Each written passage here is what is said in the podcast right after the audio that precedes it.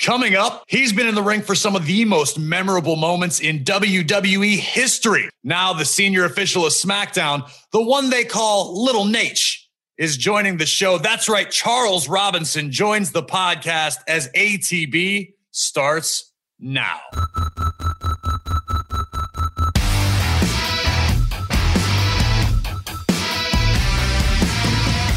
Welcome, welcome, welcome to After the Bell. I am still Corey Graves, and I am stoked for today's episode. I know I say that each and every week, and I get paid to be stoked for these episodes, so I should be, but that's not why. I'm very excited because this is a man I've got a lot of respect for. He is a veritable encyclopedia of all things sports entertainment. Please welcome Charles Robinson. Charles, we have a litany of topics we could cover. I don't know where to begin. So let's start at the very beginning. You have been a very familiar face to basically anybody who's been a sports entertainment fan for how many years now? Going on 25 years in this crazy business. And you are one of the last men standing who was able to live through and survive and thrive in both right. WCW and WWE. Yeah, man, I've been very, very lucky. I can't think of anyone that's in the ring now that was with WCW once it folded. Yeah, most of the faces that are still around, Booker T always comes to mind. And of course, right. Nature Boy. So let's start at the very beginning. How did Charles Robinson enter this insane world of sports entertainment? Well, you know, like most of us that are in this business, we grew up watching wrestling from being a child. You know, right. my grandmother, my grandmother maybe your grandmother, our grandmothers, they introduced us to wrestling. And I started watching wrestling back in 1974 with uh, Jim Crockett Promotions. And that was home of Ric Flair. And he was the first person that I saw on TV. And it was, I was hooked. It was like a magnet that drew me in to want to watch wrestling every single week. So, so, how did you make the transition from fan to actually stepping inside of a ring? Oh, wow, man. That's, you know, I was in the Navy for six years. Oh, okay. Um, those that didn't know, I was not aware of that. I was on submarines, and one of my duties was a photographer. And I've always loved taking pictures. I mean, concerts or nature or portraits, and of course, wrestling. There was a local group here in Charlotte called PWF, Pro Wrestling Federation. It was run by um, George South. Okay, Mr. Number One. Mr. Number One and the Italian Stallion. Okay. And I had been in sales, Corey, for gosh, 10 years selling cars or selling Sears siding and windows. And I was tired of it. I was, I did not like sales. So I saw this group in Charlotte and I went to George. I went to the Italian Stallion. I said, Hey, let me take pictures for you guys. And they said, Sure, why not?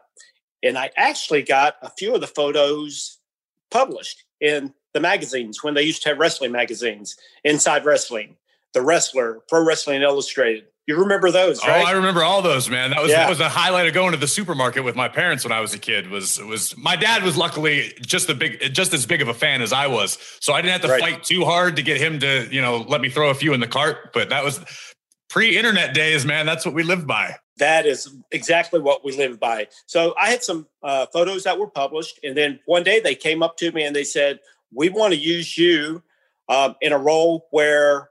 You take a photo and your flash goes off, it blinds the bad guy. He gets rolled up. He loses. He comes out and beats you up. So he's beating on me. He busts my head open. I came back the next week as a special guest referee, had never done it before in my life. Got in there and did it. And they said, uh, You do pretty good there, kid. Want to come back and do it next week? And I was hooked. So I was doing that on the weekends. Okay doing the selling during the week to pay the bills because you know you can't pay a bill with a hot dog. Amen. You know, yeah, you, you had to keep keep that job to support your wrestling habit. I, that's, that's a recurring theme. Absolutely, but you know, growing up, I watched one. To me, one of the best referees ever in the business was Tommy Young, the legendary NWA referee. Right. So you know, I watched Tommy all the time. I didn't just watch the wrestlers.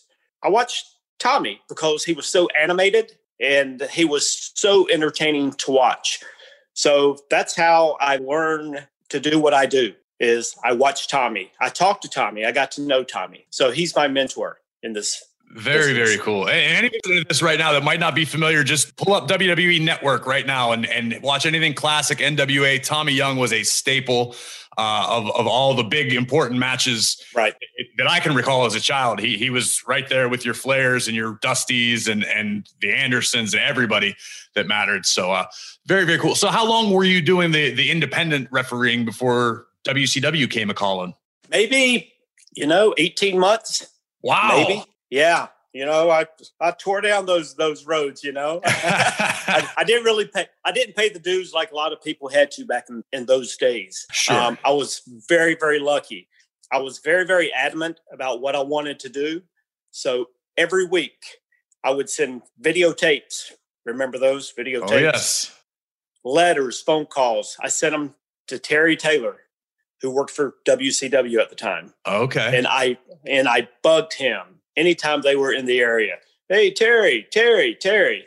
Finally, uh, September of 97, they were doing a nitro in Charlotte. And I showed up at the building and I said, Terry, I'm here. he goes, Do you have he goes, Do you have your bag? I said, I always carry my bag. I mean, that's you you that's paid enough thing, dues right? to learn that. Yep. I, I was talking exactly. with Adam Pearce about that the other day, how how that was that was rule number one. You don't go anywhere near a wrestling ring without your gear, at least in the trunk of your car. That's exactly right. You never know when you can be used. And Terry told me, he goes, You know, you have bugged me and irritated me so much. I'm going to just let you have a shot here.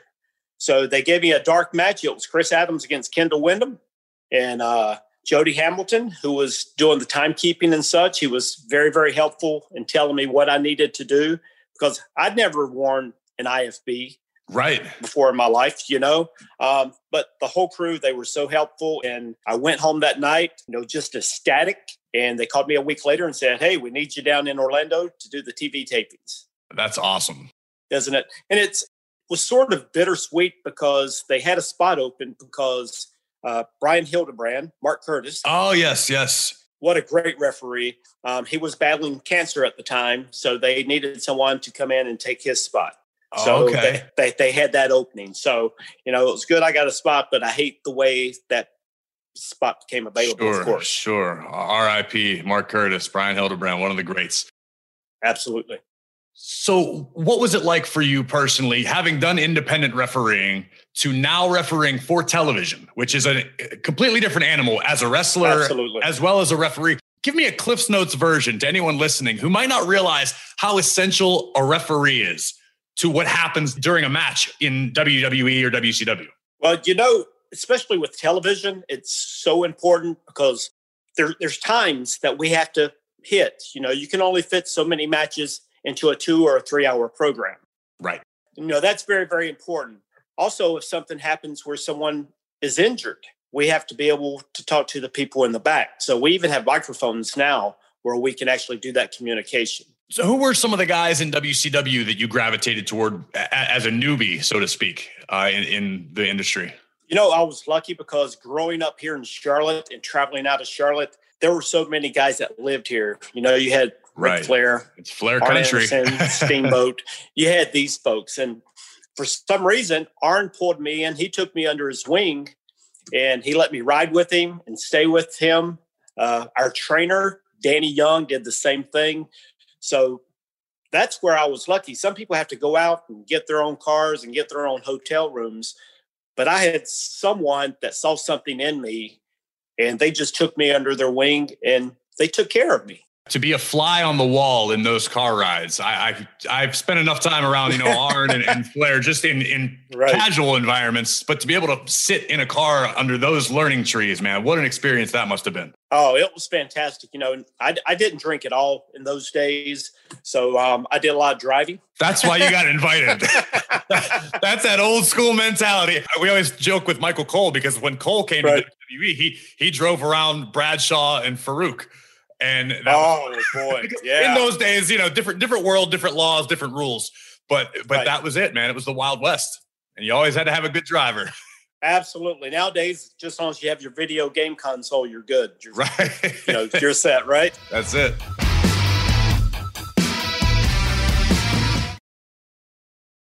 So, walk me through some of your favorite memories of WCW. I know it's a lot to condense into, you know, a, a, a single interview, but just what stands out to you?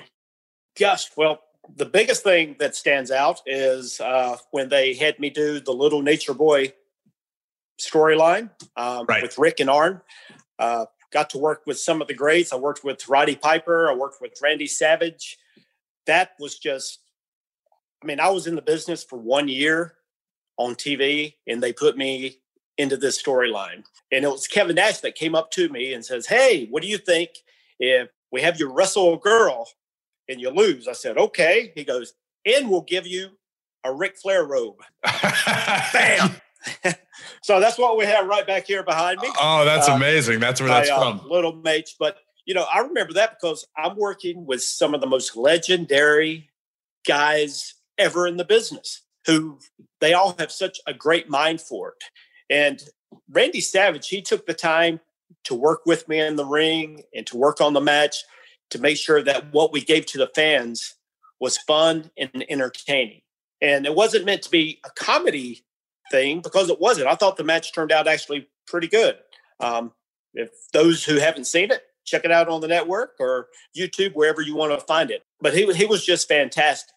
The only problem I had with Savage was about a week later after my match, which was in a sold out RCA Dome in St. Louis. They were hanging from the rafters. You, know?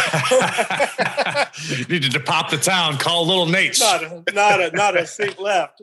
Uh, but a week later, uh, Ric Flair and I, we teamed up to take on Medusa and Savage. They called it a mixed tag match. I think they were saying I was part of the other mix. I don't know what they were trying to say. But of course, uh, Savage and Medusa, they were going over. They were going to be the winners. And Savage was going to do the elbow on somebody. And Ric Flair looked at me and said, It ain't going to be me. So I was volunteered to take the elbow drop from Savage. And unfortunately, he landed on me and he put me in the hospital for a couple weeks. Really? Yeah, he collapsed my lung, cracked some vertebrae in my back, and uh, my wrestling career was over. Hey, but you went out on top. I mean, you're out there with Medusa and Flair and Savage. I mean, that's a that's a pretty strong resume, short as it may be. it was very very short, but you know, it all worked out because I find that a referee's career tends to be a little bit longer yes. than than in ring performer as a wrestler. Right. So, um, you know, I was supposed to tour with Ric all summer long. We were supposed to tag. Well, if that would have happened, who knows what it would have done to my referee career. I'm of the mindset things worked out the way they were supposed to. Maybe a blessing in disguise. Exactly. Talk to me a little bit more about what it meant at the time and what it means today for you to have developed and harvested this relationship with the one and only Nature Boy Ric Flair. Uh, man, you know, I always looked up to him. He was the reason that I had my first uh, dye job. I mean, you mean that's natural. not natural? this, this, is natural now. Okay. But, uh, you know, seventh grade, you know, my mom, she was a, a, a hairstylist, a beautician, they called them back then. And she bleached my hair out. And from then on, I, I wore uh, warm up jackets that I put rhinestones and sequins and feathers. And I wore those around the school. So everyone knew my love for the nature boy. You know, once I finally got to meet him, first time I met him, I was in Rocky Mount, North Carolina. Ric Flair against Wahoo McDaniels. Okay. Big Chief, right? Yes, sir. I was staying with a cousin of mine. He took me to the show and I went down to see Ric. He was standing over by one of the dugouts and he gave me a dollar and he says, Go buy me a soda. So, uh, so I went and got this guy Coca Cola, went back down, gave him his Coke, and gave him his change.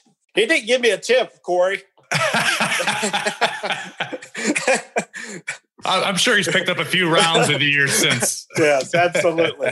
But you know, just to work with Ric was just phenomenal. I, I have always looked up to him. I think he's definitely one of the greatest workers in the ring ever. Uh, one of the greatest talkers. Has so much charisma. So just to be be able to hang out with him and to hear his stories, his memory is is so great. I've forgotten it's, everything. I agree. It's amazing, especially all that he's been through. He is still Absolutely. razor sharp with everything. Exactly. He'll say, "Yeah, it, you know, December the thirteenth, nineteen eighty-two. I was." It's like, how do you remember that? Yeah. The buildings. I, I have so much trouble remembering anything like that. Oh, you're lucky if I could tell you what day it is on most most occasions, let alone what happened 20 years ago and where it happened and what the finish of the match was. And he's right. unbelievable like that. Uh, I, I, know I've gotten to know Ric fairly well over the years. There's there's a kind of an unspoken rule, even with my girlfriend, that if I'm hanging with Naitch, it's going to be a late night. Don't call.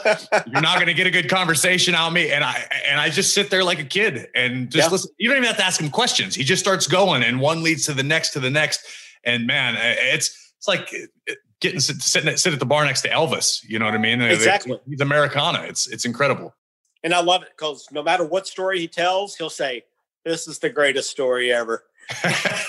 30 minutes later, oh, this is the greatest story ever. So, oh, yes. you know, I just love it. But all of his stories are the greatest story ever. No doubt about that. As far as I know, within WWE, referees have a million ancillary duties. It's not just show up, count to three, go home. You guys are busy all day. Was it the case in WCW as well? It was exactly the case. I mean, when we were at like Universal Studios, for example, they would give us the meal tickets. We everyone had to have a meal ticket to get food. Right. Um, I remember one time I went to Lex Luger and Buff Bagwell, and I said, "Hey, here's your bill ticket." He goes, "I'm Lex Luger. I don't need a meal ticket." You know. so run me through some more of those duties that, that people might not realize officials are responsible for on, on a given day on any given day, you know, we're running to get talent either to do a backstage uh, segment. We have to make sure that they're at the gorilla position to go out prior to their match. You don't want to wait till two seconds before for them to be there. So the match before, we're running to get the talent to be where they're supposed to be. So basically, we're babysitters in a way, cat herders, basically. you know, like get them all together you know, myself, uh, along with a couple of the other referees, were ring crew members. So we actually were in charge of setting up the ring, making sure the ropes are tight and safe, changing the canvases, um, and doing things like that. So there's so many things to do during the day. My day may start at nine o'clock in the morning, eight o'clock in the morning to build a ring. And then once the show's over, then we tear everything down. You have to do load out as well, right? Yep, yep. And once we're done with that, it's 1230, 1 a.m., and then off to the next town. So it's it's a long, long, hard, hard job to do. Yes, sir. It sure is. That's some of the unsung heroes. I, I, will happily admit, put it out into the universe so everybody knows the, yes, the, the work you. and effort that the that the crew, the amazing crew, does of officials. Uh, so let's. Uh, I'm going to fast forward a little bit here. Find out that WCW is going under. What's yes. the mindset like for you, and, and what what are your memories of that time uh, in the business? Corey, that was that was a sad day in Panama Beach. You know, yes, sir. Um, I show up thinking everything's great. no, WCW is great. I, I know I knew that they were struggling, right? Um, because our houses were way down. But you know, there was talk of Eric Bischoff buying the company, and so that's what I thought we were going to do. We we're going to be WCW. We we're going to carry on under Bischoff's uh, reign. And we show up, and by God, there's Shane McMahon and Pritchard and Briscoe and all these other guys. And, you know, it was sad because no one knew if they had a job right the next day. You know, they said, hey, everybody's good, but they don't need a whole roster of referees and wrestlers to sure. come over to, to the WWE. It's right. just not needed. And um, you know, we did that show. We cried. I did the last match which was Flair versus Sting, which was so historical and right, boy, it sure is so lucky. You know, so lucky to be able to do that. And um, I went home, and that was in April, I believe, right? I I don't know the exact. It was it was date, yeah, just just before yeah. WrestleMania. Yeah, so that sounds March or April. Yeah. Yep. And um, I went home and I got a manual labor job. Really? I, I was I was digging ditches and digging uh, holes for posts to build decks with because I didn't know where my next paycheck was coming from. I had bills to pay. Yeah. Had a new wife, so I had to make sure that things were taken care of. And WWE called me up the last week of June and they said, We want you to be in Tacoma, Washington on July the 2nd and to start up with us. And the only reason I remember that date is because that's my birthday. So it was a great, great birthday. Yeah, quite a quite a birthday gift. Now, uh, what was it like walking into the hallowed halls of WWE, coming from WCW? Especially uh, as a uh, referee, we've heard a lot of superstars yeah. all this. So, but as a, as a talent, you have a certain cachet about you. You're established on television. There's Charles Robinson, the referee. What's yeah. this transition like for you? Well, you know, I'd only been on TV for four years, so that's really new in the business.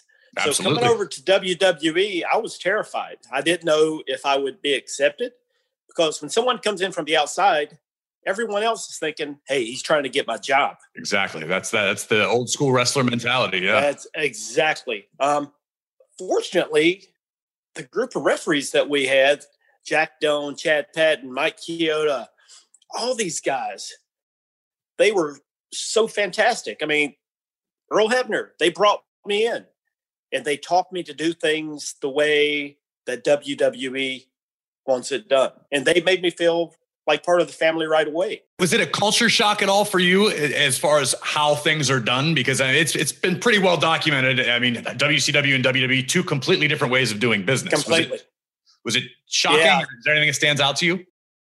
It was just so organized when I got here. You know, mm-hmm. I, I would show up at at noon or whatever, and they would tell us then what we're going to be doing for that day, and sometimes maybe even for the next week, okay. which was amazing. They said, "Hey, we're thinking down the road about this and this and this." So that didn't happen in WCW. No, we we would have a lot of changes before the show and during the show, even after the show. There's a lot of confusion in WCW near the end, mm-hmm. and I loved my time there. They gave me a lot of great opportunities but people say, always tell me on Twitter, they're like, oh man, WCW rocks. No, my home is WWE. Don't be putting down WWE for WCW. They're they're out of here. I was like, we own them now. yeah, yeah. So you see what I'm saying? Yes, sir. Uh, so WWE, they're they're home, but the referees they just brought me in. They would do practical jokes on me. I don't know if you heard the story how they introduced me to The Rock. No, I need to hear this story. No. Yeah. The guys, they were playing cards. Okay. Um, and I never learned how to play cards. I'm just not good at it. But for some reason, I had a cup of water in my hand. And I think it was Jack Doan said something to me and I acted like I was going to throw water on him. And he goes, You won't do that. You're the new guy here. okay. So I throw the water on him. All the referees, they get me, they take me to a chair they tape my mouth shut. They tape my finger in a position that you would only the middle finger showing. Okay. Then they, a, then they put a sign on me that says "The Rock Who." they pushed me up in a chair to meet The Rock that way. So uh, that was it was it was a lot of fun and they made me realize don't what was, water. Yeah, what was Rock's reaction to that? Um, he does this whole thing with his eyebrow. I don't know yeah. if you noticed. he did that to me. that was the, that was the organic reaction. that was it. So, but but it was so much fun, and we we just had a blast, and and I learned so much from those guys. Earl Hebner, he's been around forever. He taught me so much. But even today, you know, the referees that we have today on SmackDown and on Raw, to me, they're the best in the business. In your opinion, what makes a good referee? What makes a good referee in this business on a high level? To me, is someone that stays out of the way when you can. Sometimes there's too much going on in, in the ring and you can get run over. But listen, stay out of the way, act professional, you know, mm-hmm. look professional. I mean, back in the day, you would have a referee that was well overweight, not in shape, mm-hmm. didn't care about how he looked. His his shirt would be hanging out, you know, he'd be wearing sweatpants, whatever. Nowadays, you have to be professional. And I think all of our guys do that. And we help each other.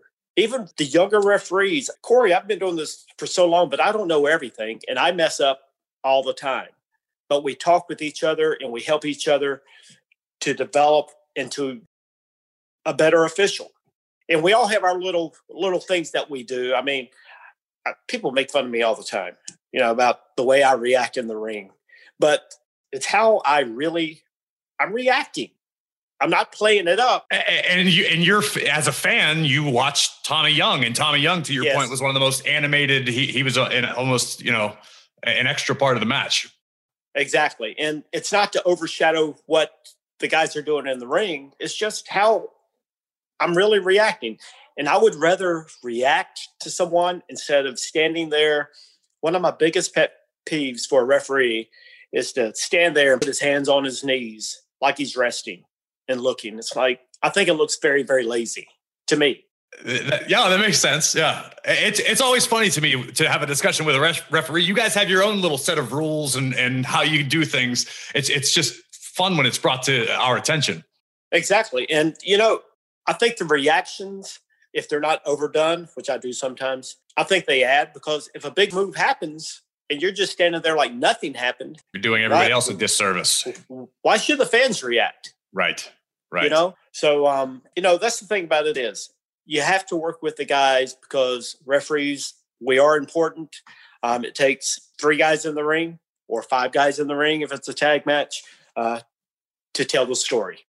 I'm sure it's next to impossible to pick from, but off the top of your head, what are some of your favorite moments and matches you've been able to be a part of since joining WWE? Oh gosh, you know we have Flair and Shawn at WrestleMania when Flair retired. Oh yes, yeah. Now let me. I'm, I'm gonna stop you there because you you okay. spawned another question. So obviously that was in Orlando at WrestleMania, the the infamous "I'm sorry, I love you" the the retirement match of Ric Flair. I actually just watched it within the last month or two. Oh, nice. How cool was it for you to have come full circle as as the fan who idolized Ric Flair to working with him in WCW. You have the final match there, and now this is WrestleMania, the pinnacle yeah. of our business, and you're in there with two of the all-time greats. Absolutely. What's going through your mind? I was nervous, of course.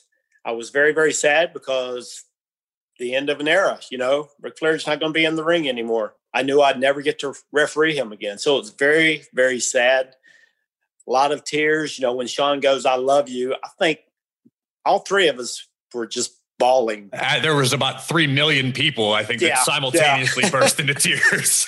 you know, I mean, I rolled out of the ring and I walked up the ramp, kept my head down, you know, I was probably blowing snot out of my nose because I was, I was just sobbing. Yeah. Uh, about it. But why they picked me to do it, I don't know. But I'm certainly glad they did.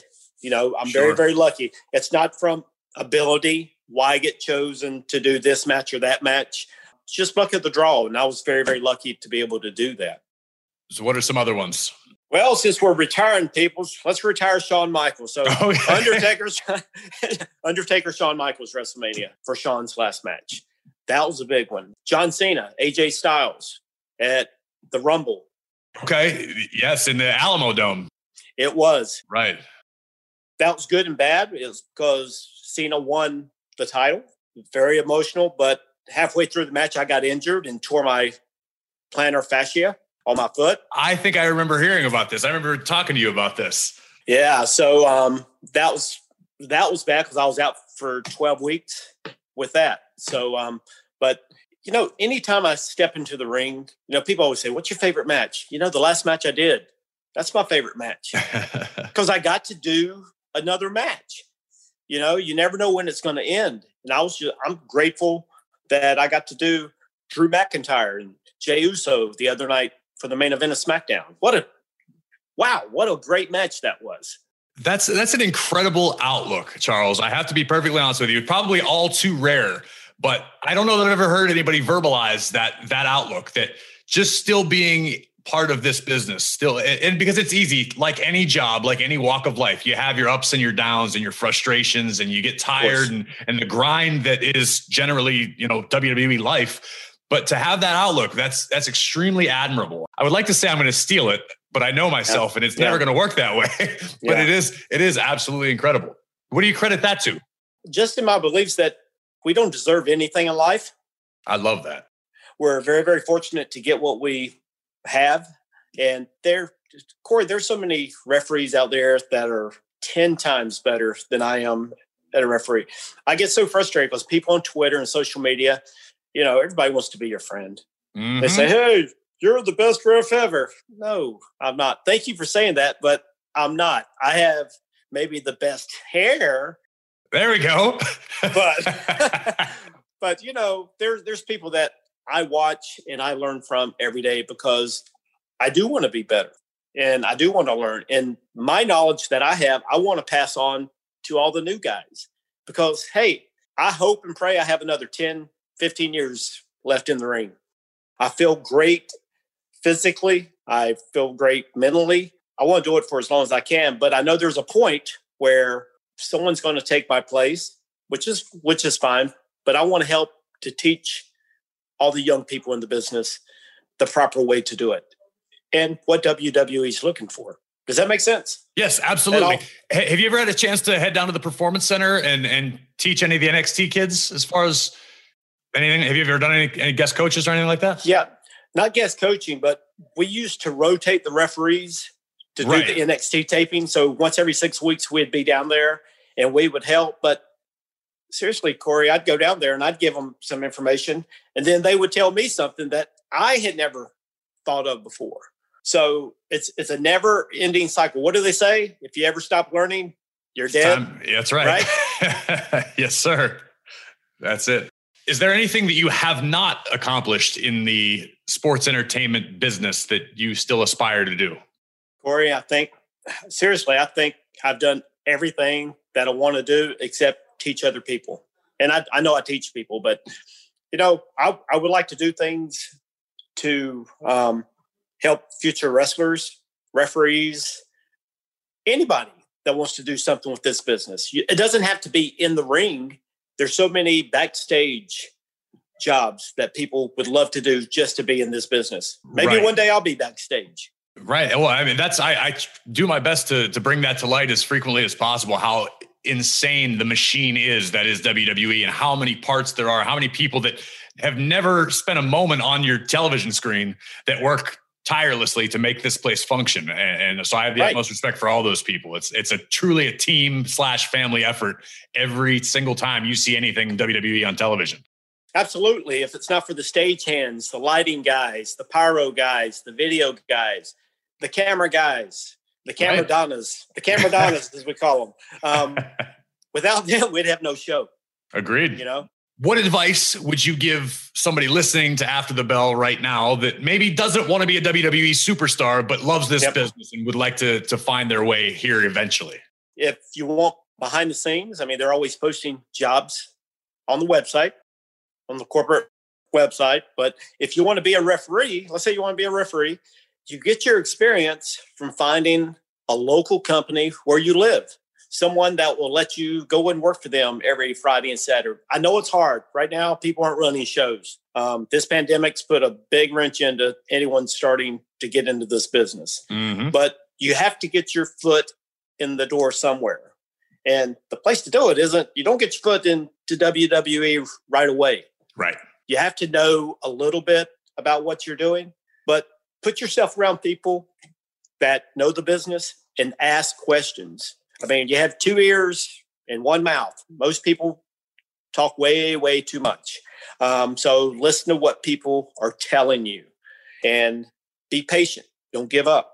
I never thought that I would ever get on with WCW.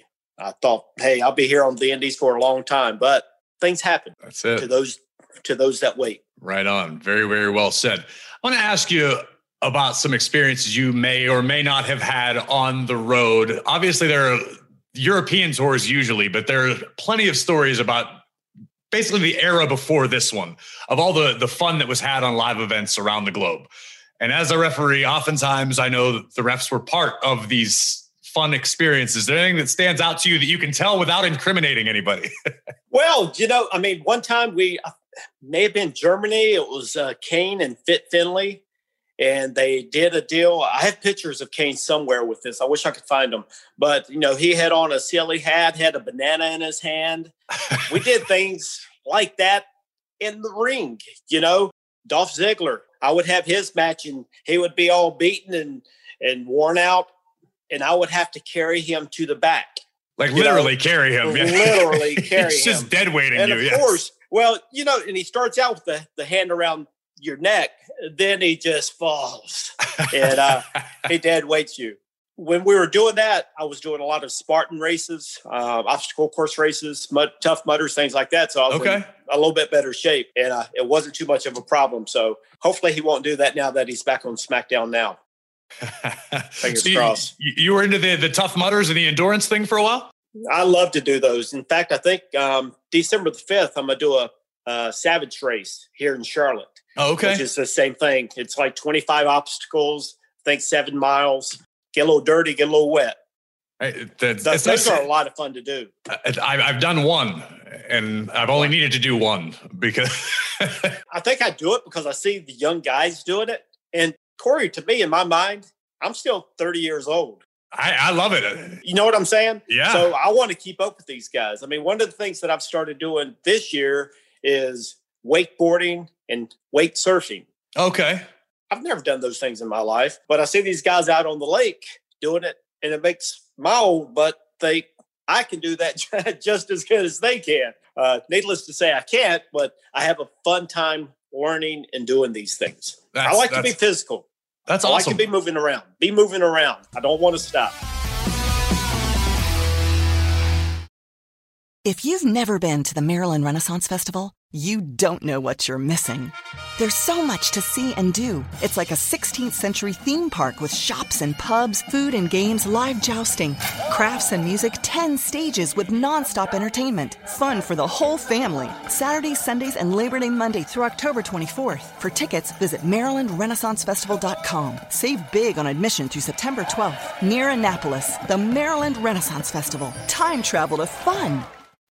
So I I noticed behind you right now. Not only do you yes. have your custom little nature boy robe, I'm looking more to my screen on the left, that being the the shape mask, the uh, Michael Myers yes. behind you. I know, oh, yeah. many people are aware that Charles Robinson is an avid horror movie fan, and I have chatted with you short periods of time.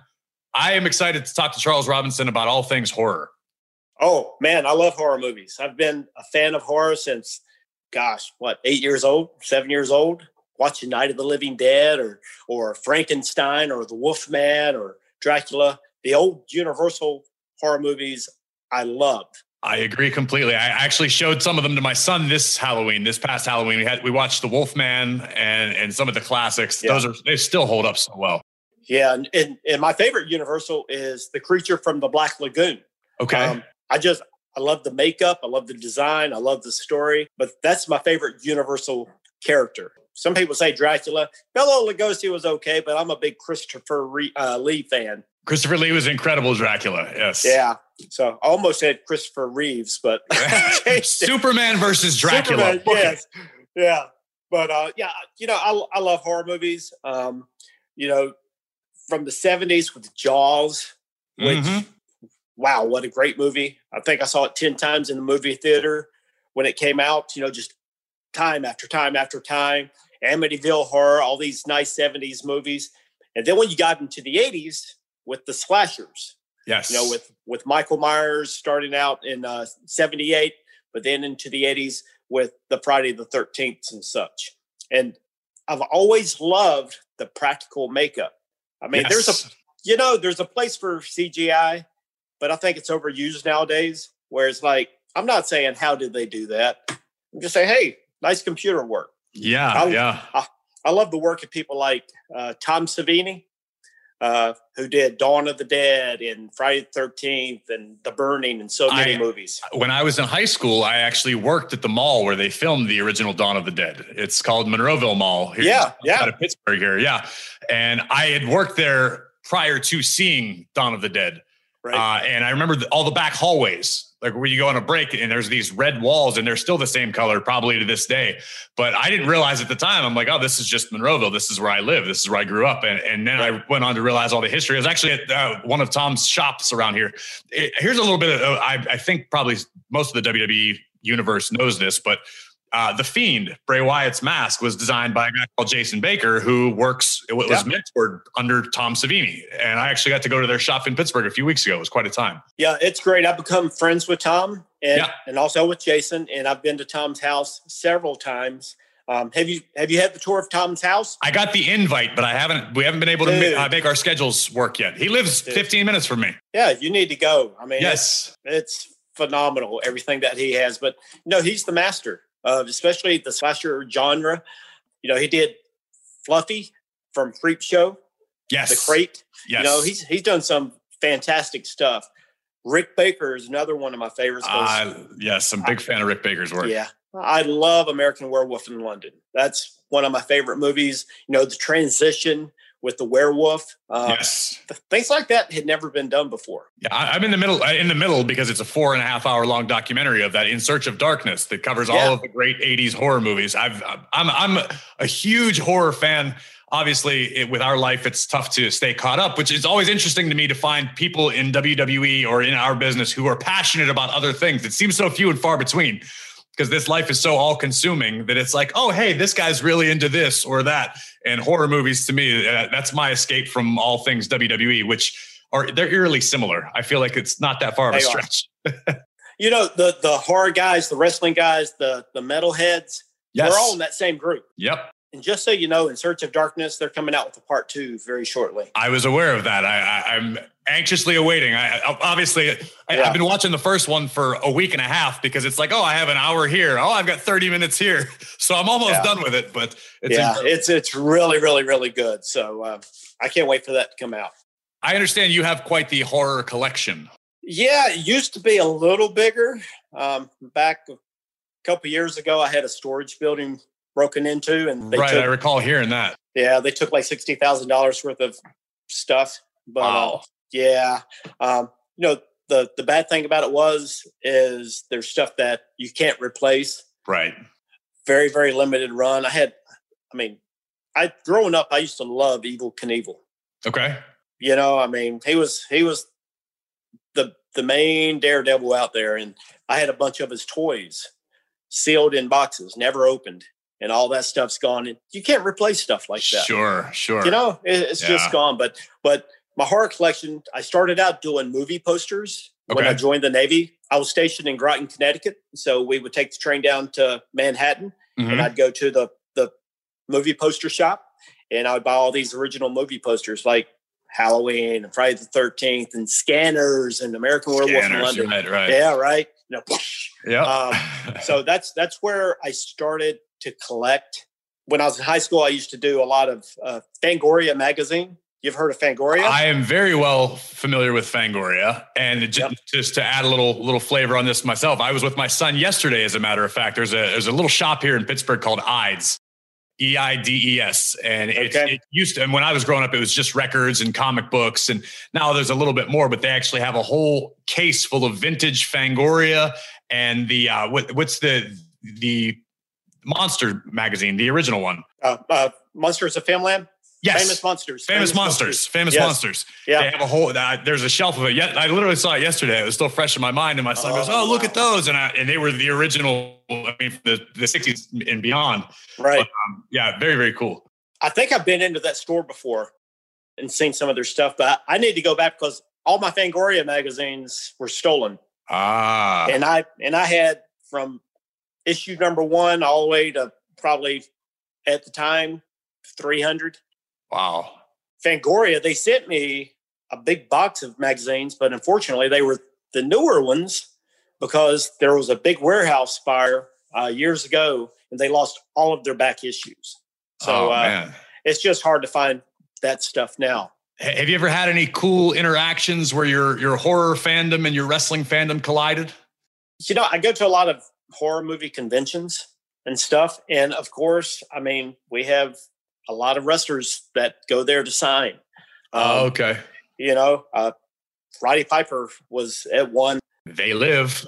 they they live you know so i have a they live poster and a soundtrack i collect movie soundtracks as well and you know i had him sign that but that's probably the biggest way that the two merge is when i'm at these shows um, i carry photos around not to sell, but people are bored in line. Was like, hey, Charles Robinson, what are you doing here? You know, and they just want to talk to someone that they see on television. So you Right. know, you sign a photo you, and you hand it to them just to try to put a smile on someone's face, make people happy. I appreciate it, man. I, I'm all for it. In your opinion, what wrestling superstar? I won't even say just WWE. Okay. Throughout your your tenure and your knowledge of this business, what wrestling superstar would make the best horror movie villain? You can't say Kane because he already had one. That's true. I mean, The Fiend. I mean, come on, Bray Wyatt. The Undertaker would be great. Those are the ones that I'm sure they're at the top of everybody's mind, Sure. you know. Um, but heck, put Otis in a horror movie with a shirt off, you know? Come on. You're, you're- you're stealing my gimmick, Charles. I'm the only one that's allowed to insult him. Tremendous. I love him to death. He's a huge, huge horror movie fan. He absolutely is. We were talking about that the other day. You know, I think one of his favorite movies is The Shining. He loves Yes. The Shining. Kalisto, he's a huge. I didn't know guy. Kalisto was a ah, Corbin. Corbin is definitely a big horror guy as well. Corbin is, you know, um, uh, Drake Maverick. They're all huge, huge horror movie fans. They all like Child's Play too. They all, I mean, Otis. He dressed up like he was Chucky. child, yeah, he was Chucky He for Chucky. Halloween. Yes, and his his wife was uh, Tiffany. Yes, and Kalisto, his mask. He has a Chucky's a good guy's mask made Oh, Um, okay. For him to wear in the ring. So you know, all these Ah. guys, you know, you could put all these guys in movies and they would do great. Though it doesn't have to be some big, tall, menacing looking person. That's true. Just someone that has a love for what they're doing. I mean, by those standards, we could put a Hornswoggle in a terror, terrifying movie. Well, he, I think he did that Leprechaun. Oh, that's 20 right, he did. Remember? Yeah, He Leprechaun did. 22 or something. I don't even know what number it was. Oh, shout out to Hornswoggle. I got your I got your DM Swoggle. I'll, I'll hit you up soon. yeah, Uh, so Charles, sure. looking across the WWE landscape nowadays, having been in this business for for 20 plus years, what are Yep. some of your favorite things? What still excites Charles Robinson about sports entertainment? I would say the fans, but we don't have the fans right now. Oh, that's it's a, it's a great unintentional You know what I segue. mean? I'm, I want to ask you about that. So uh, you've you've been all over the globe. You've you've gone from the independence essentially to start to the hottest the business has ever been, and now I talked to a lot of the talent about it, but they they haven't necessarily ridden the wave that you have. What's it been like in this this new environment for you? Man, it's it's hard. I mean, I love going out and meeting fans and talking to fans and taking a photo with a fan just because it makes them happy. Right. And it's just, you know, and you don't have that crowd noise. We we do we have the crowd noise now, but when this pandemic first happened, we'd go into an arena at the PC or wherever and it's dead quiet. But that's, you know, that's what I'm looking forward to the most is just getting back to the arenas, um, you know, with 10,000 people, 15,000 people, 80,000 people for WrestleMania. You know, I just, if it weren't for the fans, who are we doing it for? Great point. so that's that's what I love most about this business is the fans and you know the people that you meet. We make some of the very very best friends in our lives. Yes, sir.